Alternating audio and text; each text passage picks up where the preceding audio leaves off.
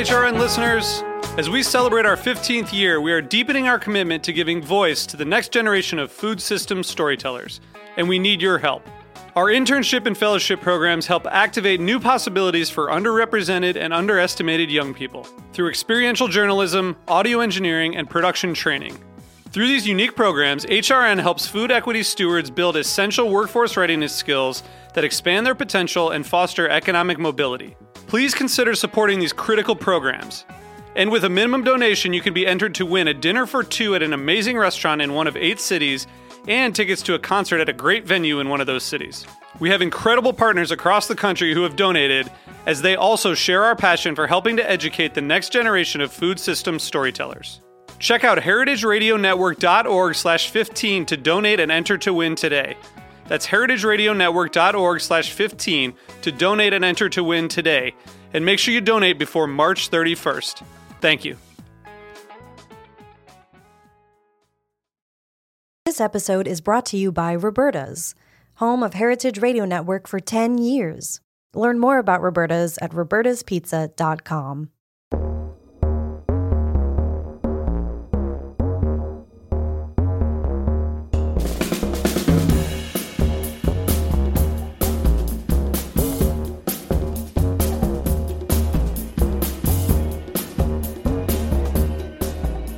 This is Gastronomica, a Heritage Radio Network podcast. I'm your host for today, Signe Rousseau. This episode is produced in collaboration with Gastronomica, the Journal for Food Studies. Join us over the next several weeks as we talk with authors from our winter and spring issues, now available online. Our winter issue, 21.4, from which this episode is drawn, features articles on mobility and immobility, food activism, and culinary translations. We're joined this week by Joel Rodrigues, an independent researcher based in Guwahati, which is the largest metropolis in northeastern India, Wikipedia tells me. And for those listeners who, like myself, may also need a Google map to situate it, lies slightly north of Bangladesh south of Bhutan and approximately 3,000 kilometers, just under 1,900 miles, northeast of Goa, which features as a place of both nostalgia and difficult memories in the article we're here to talk about. Joel holds an MA in Peace and Conflict Studies from the Tata Institute of Social Sciences in Mumbai and has a particular research focus on law, violence, food, and memory the last three of which certainly feature powerfully in the piece titled Classical Dishes, Taste and Violence, published in issue 21.4 and the subject of today's episode. Thank you, Joel, for joining us and welcome to the show. Thank you for having me here, Dr. Rousseau. You're most welcome. Getting straight to your piece, which is evocative on so many levels related to the themes of mobility and immobility that run through this issue, which I might add, I had the privilege and pleasure of co editing with my colleague on the editorial collective, Daniel Bender, and that I hope we can touch on. For listeners who have not had the opportunity to read it yet, I wonder if we can set it up briefly. So, you begin with a description of watching an a so-called elimination episode of MasterChef Australia, season yes. 12, I believe, at your home in Guwahati, in which contestants are given the challenge of cooking a so-called classical dish in a limited space of time. The dish chosen by producers was described as a quote, Goan dish, beef vindaloo with naan and rice, which for you triggered childhood memories.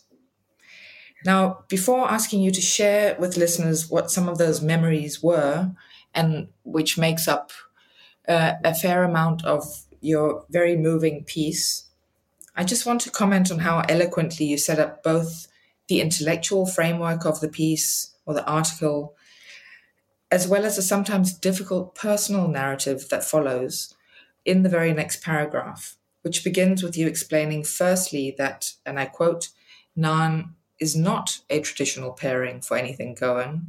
And then, and this is possibly the so called triggering point for your childhood memories, the qualifying instruction from one of the MasterChef judges, two of whom were Australian, one Scottish, I believe, um, to contestants to, quote, not stray from the path of being classic, just make it exactly how it was intended to be made and make it perfectly. So here is before um, handing uh, or asking you to comment. Here is firstly the classic, if I may, challenge that food studies scholars will be familiar with in, dis- in disciplines r- ranging from anthropology to history to media, the latter being my own field, which is the all too common misrepresentation of a cultural food or a practice or a belief from a place of non authority, which may then easily persist in popular memory because of the economics of attention. In this case, a very popular TV cooking show that garners many eyeballs. And secondly, your sort of opening scene sets up the complications of a word like classical, revered in contexts like mastering Escoffier's sources, but also routinely problematized by almost any example outside of that kind of classical tradition which recognizes and ideally celebrates the role of improvisation, innovation, and the proverbial melting pot of globalization, which has given us many uh, dishes that some of our ancestors around the world would probably not recognize as food, to use a provocative phrase from Michael Pollan.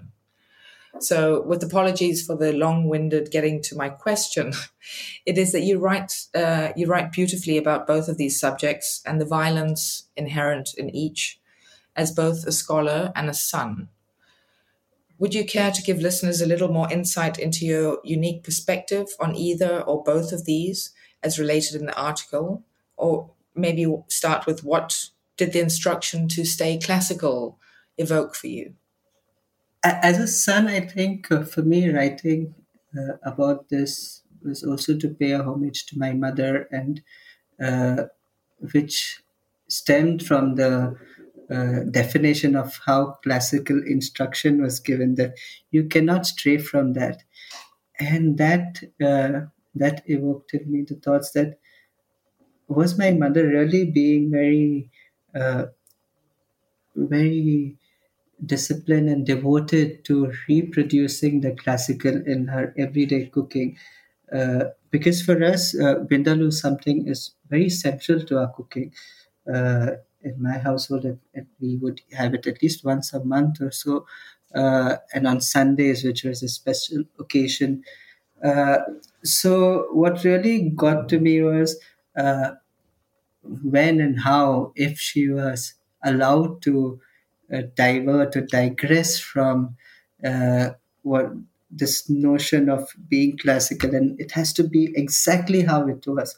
And for me that was rooted in the memories of violence of it had to be done exactly the way my father wanted it to be. And uh, while you might be eliminated from uh, uh, from a show with a huge cash prize for diverting or digressing from the classical. For us, it was violence, violence that we had to live with, a violence that we could not fight against. Uh, so that was really triggering for me of as a son to write about that of uh, this classical uh, or the tradition was too heavy a burden in the everyday life for us. As a scholar, I wanted to uh, I wanted to look at cooking uh, in a way that it's not restricted only in the kitchen of the act of cooking per se, uh, washing vegetables, cleaning the meat, chopping them off, uh, putting it in the pot, and, and the various steps involved. Uh, but from uh, bringing it right from sourcing of that of those ingredients.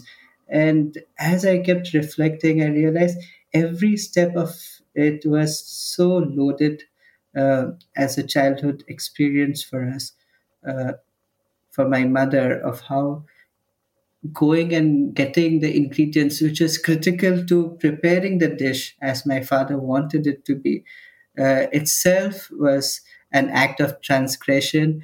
At the same time, an essential act to prepare the uh, prepare the recipe, to prepare the food. So, in a way, uh, the urban setting, in the urban setting that we lived in, the sourcing of ingredients was very crucial. The prepping work, the uh, uh, the prepping work and putting it all together. And my mother did all of them single handedly. And in the restaurant setting, we have people who hold different positions uh, uh, and different titles, and there's different pay scales for, say, a commis chef or sous chef. But at my home, uh, my mother did all of them together and simultaneously. And there was somehow a complete lack of appreciation for what she did single handedly. So for me, it was that tension uh, between, of course, as, uh, as a scholar as well as a son, of how do I put it together. At the same time, uh, celebrate the spirit that my mother is still alive, I am still alive, and we both have learned to appreciate food rather differently compared to how how it was in the past. So yeah, that was the reason why I wrote it. Also, uh, as a scholar, I wanted. Uh, uh, I have a master's in peace and conflict studies, and I work on memory and violence. And I wanted to know that when we speak to our respondents, when we speak to our interlocutor, about their memories of violence. What does it evoke in them? And what do we risk by reminding them of the past, which is not so pleasant? So, how far can we push ourselves and uh, be a little more sensitive and when we do the same to others on the field? So, that was the reason why I wrote this article. Absolutely, I, I can see that it um, must have been well both for your the personal narrative that you describe, but also the field work that you describe as a scholar, as an academic, um, that there are revisiting memories of violence is risky in various ways, and uh, it takes bravery and a a delicate um, appreciation of those sorts of tensions. But um, if I may move on to, well, not move on, we, we are, um, you were born in Dadar in central Bombay, which is now Mumbai. Um, and at the age of three, your family moved to Vasai Road, which you describe in the piece as, quote, a nascent, eerily modern town, end quote, presumably what listeners would recognize as a suburb of a city. Um, is it correct then to summarize that the Goa of your mother's childhood that you write about uh, and and of your mother's cooking features in your life chiefly as a result of her stories and and of her cooking rather than your personal experience of Goa. So you have this very sort of visceral sense of and and I suppose uh, you feel you feel strongly about Goa clearly where when it was this one recipe that appeared on MasterChef that evoked something that was very potent for you. As a child, we did go to Goa almost on an annual basis. Uh, so, as a kid uh, studying in school, uh, we used to have a summer vacation in April and May, and every year we it was almost a ritual that we went to Goa to visit my mother's uh, family because my entire mother's family lives in Goa and my entire father's family lives in Bombay. So there was this bridging that would happen uh, once a year where we would pack everything and go to Goa. But this Goa of my childhood was very different from the Goa that my friends perceived Goa to be, uh, because in in the popular imaginary even today, Goa is a place of uh, beach, sand, uh, seafood, and alcohol. And that was not the Goa that I grew up in or I visited every. My village in Goa was quite far from uh, from the beach, and when we went to Goa, also we visited the beach only like say twice or thrice in the entire holiday season. Uh, so I grew. Uh, I my mother's family grew up in a village very far from the beach, uh, and yeah, so I do have memories of Goa, and uh, it's tragically blissful that uh, I grew uh, in my childhood. The, my mother's house was exactly the same uh, as she grew up in. So it was very basic. The floor was plastered with uh, cow dung once a year. Uh, the walls was very basic. There was only one uh, bulb in the entire house that I remember, and we all sat around that bulb while eating. And cooking was done in the kitchen with kerosene lamp and a little rays, small little rays from the dining room to the kitchen. So that was the Goa that I, I visited in my childhood. Uh, there were a few things that you could not recreate in Bombay in regard to food. Like Vivek Menezes writes, writes this amazing article for Vittles on poi, the Goan bread. And we could not get that bread in Bombay, of course. Every morning, uh, the bread guy would come in his cycle with a wicker basket which had different kinds of bread. Uh, he would honk, uh, and we would wake up with that honk, and we would uh, we would uh, gather around, buy our bread, and eat that bread as breakfast, dipping it in tea.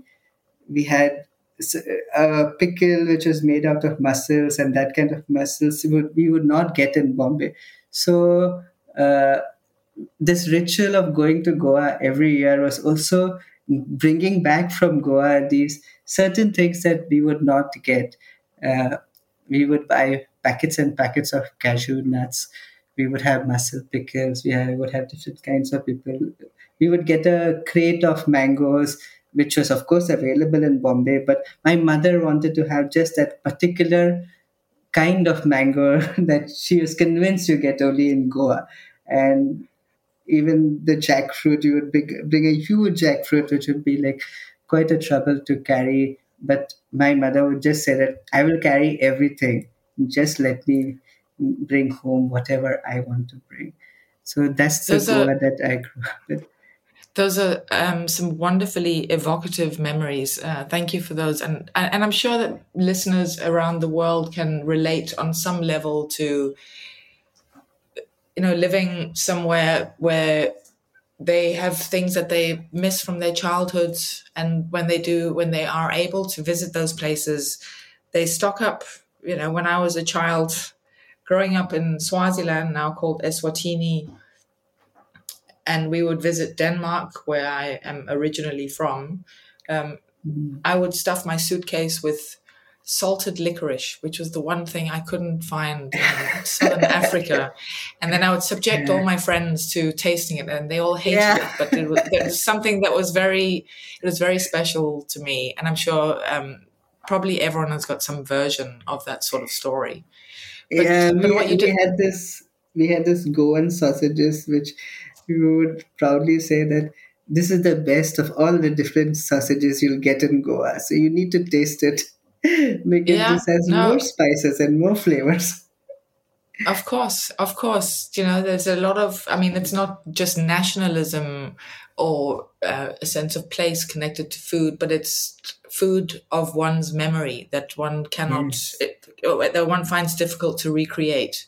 Yes. And this, yeah. this, this um, links very nicely to the next point that I was going to make, which is it that in your piece, you write that, quote, Although we were hundreds of kilometers north of Goa, the marine life in Vasai Road was similar, meaning there were fewer reasons for Goan families living in Bombay and its outskirts to change their eating habits. End quote. which you've touched on already, um, but I think it's an interesting or rather a key reminder of the importance of the availability of ingredients to continue culinary habits, I should say, maybe comforting culinary habits, even if one is displaced um, or needs to move from a familiar place.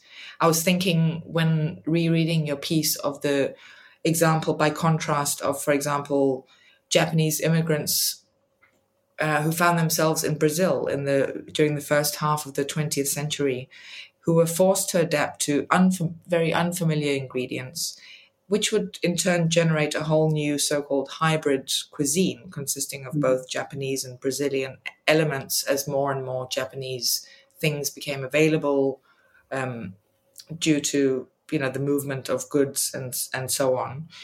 And while the example of your family's move or your mother's distance from her own Goan roots is, of course, not as dramatic as a move from Japan to Brazil, mm-hmm. that seemingly small detail that you write about of being able to source familiar seafood really highlights how mm-hmm. that kind of access can create a sense of comfort.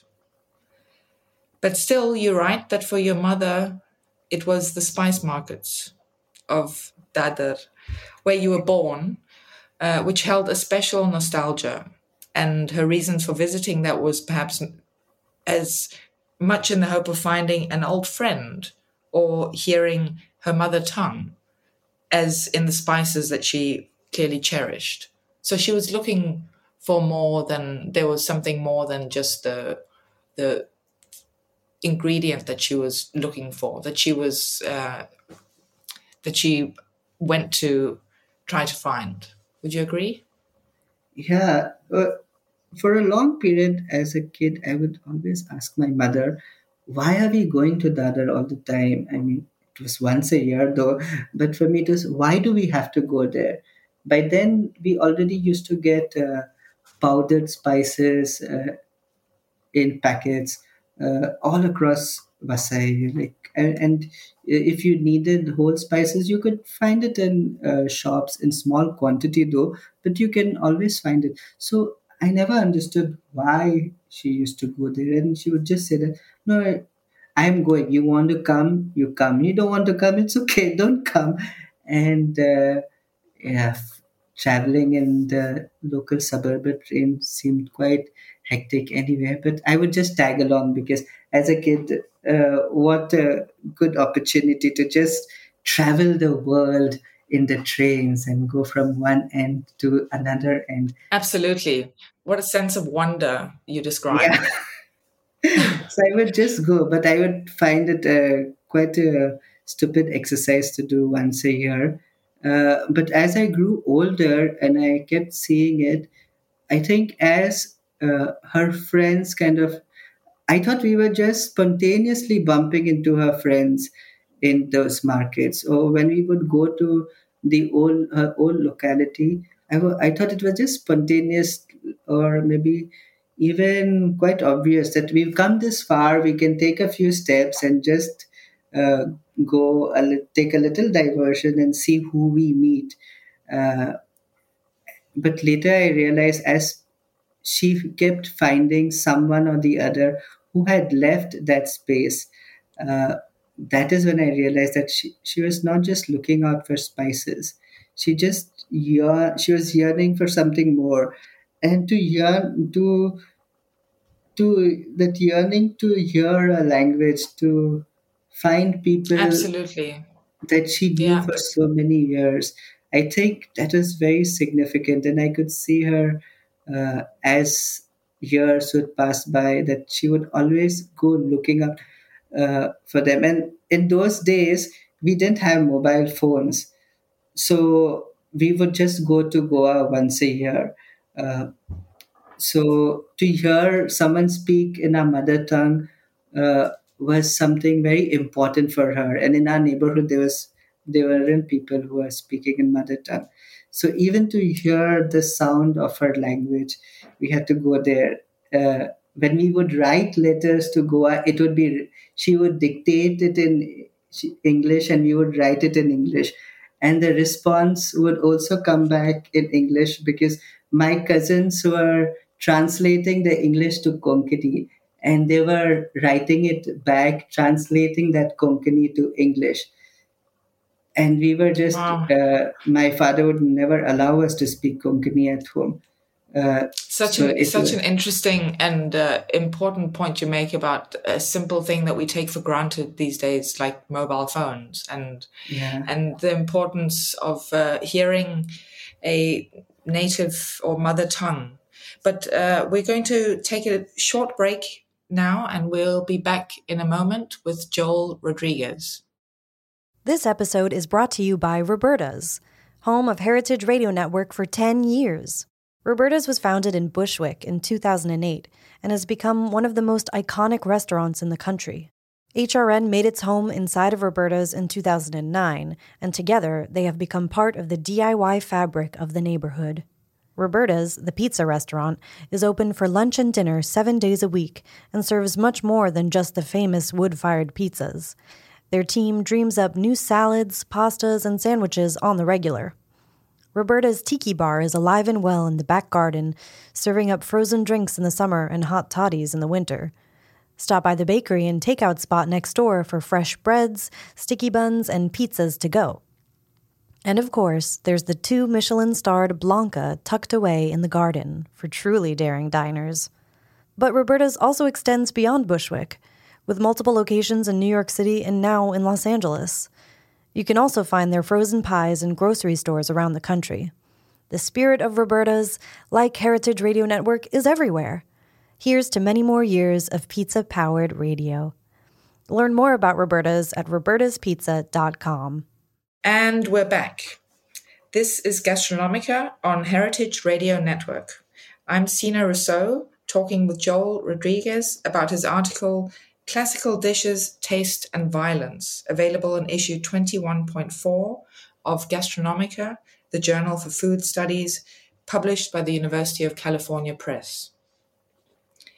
So, we were speaking briefly before the break about uh, your mother's trips to the spice market that were that were not only for spices but also yearning for a sound of a mother tongue or bumping into an old friend and here I want to very briefly, but not to dwell too much on this, uh, the more upsetting part of your article. it, it is in the title of your piece um, to return to the word violence, where you still poignantly state that, quote, through my mother's yearnings and my father's abuses, I learned the value of spices, end quote.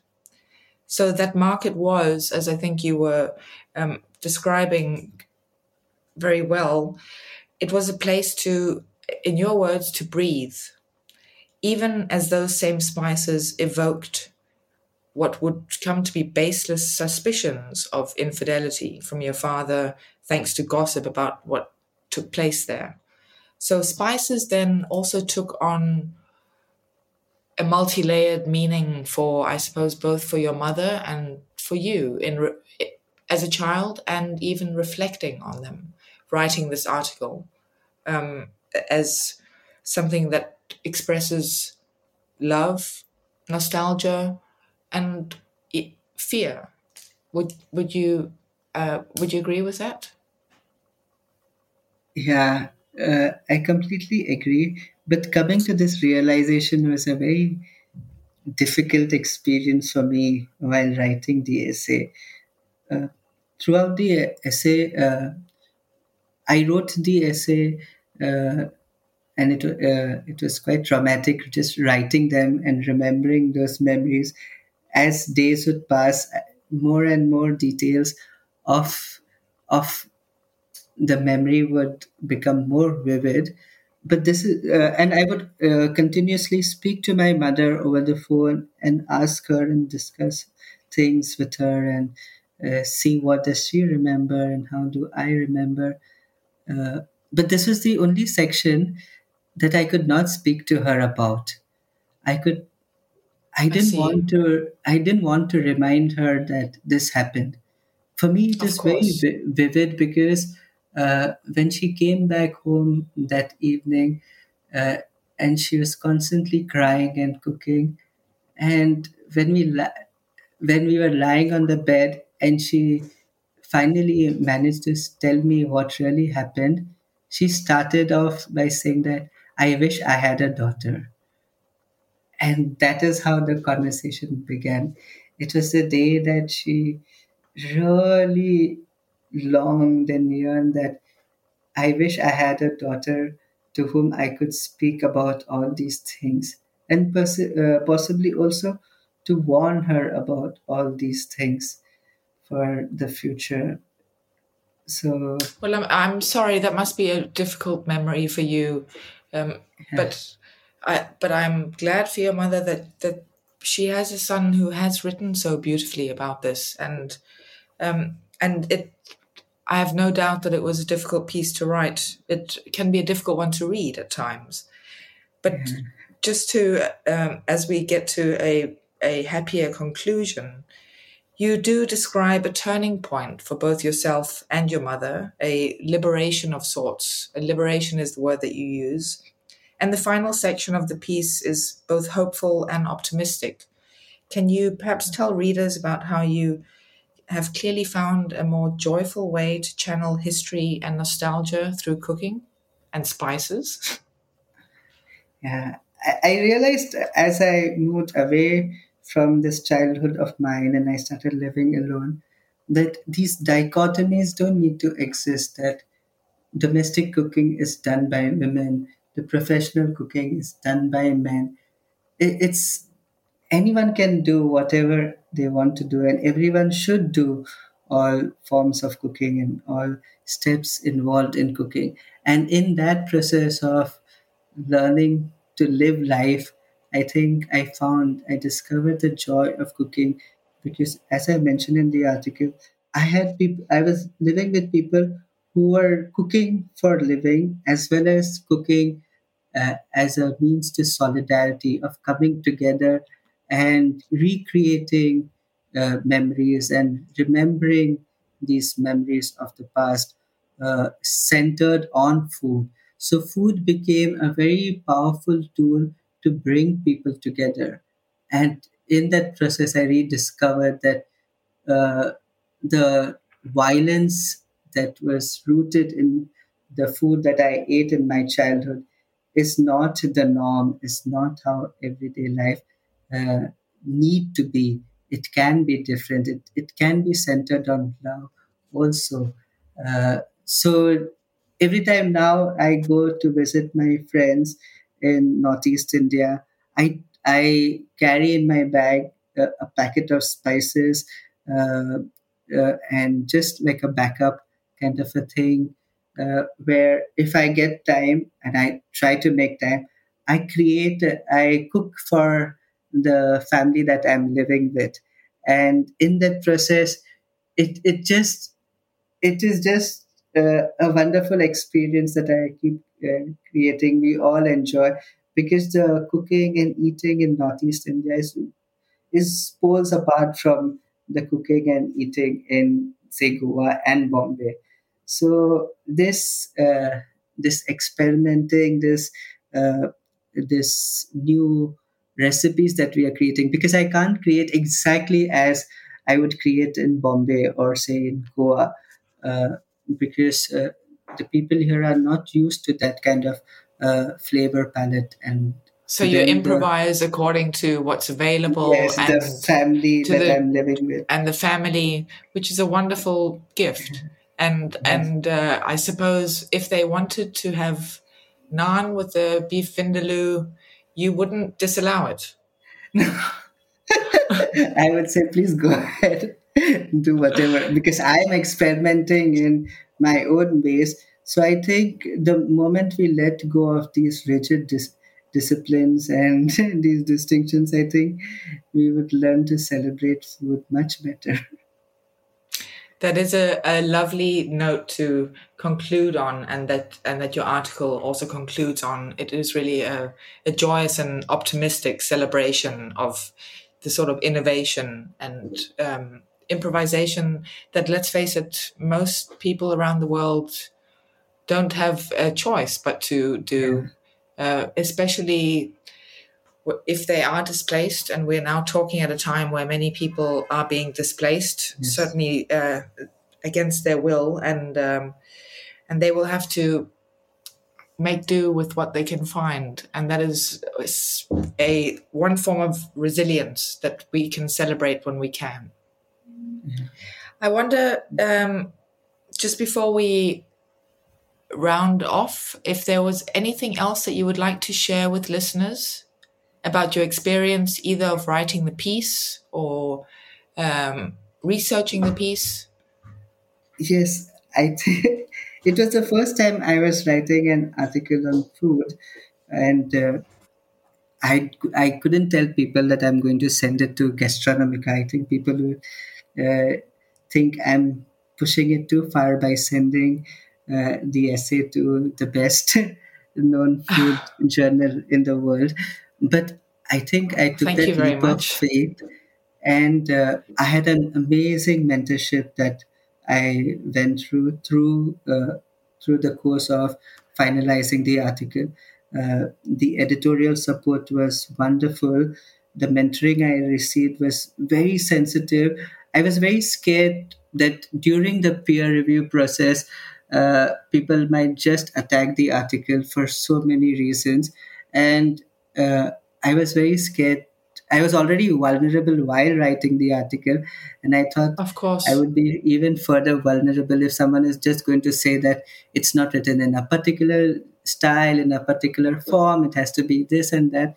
Uh, but the mentoring process was very sensitive to each sentence and each word that I had written. So it was the minute detailing that I received through the process. I'm very grateful for that. I think that was as an as a young scholar as a young writer i think it makes a world of difference when uh, the editors are very sensitive to what you've written and how you've written so i'm quite grateful for that and i think uh, people should take the leap of faith and uh, consider writing for gastronomica well on behalf of the editorial collective uh, I am delighted that you had such a positive experience. And I must assure listeners that we have not paid Joel to say such lovely things about the process of getting his, of getting his uh, article to publication. But that is exactly the sort of uh, experience that we aim to provide.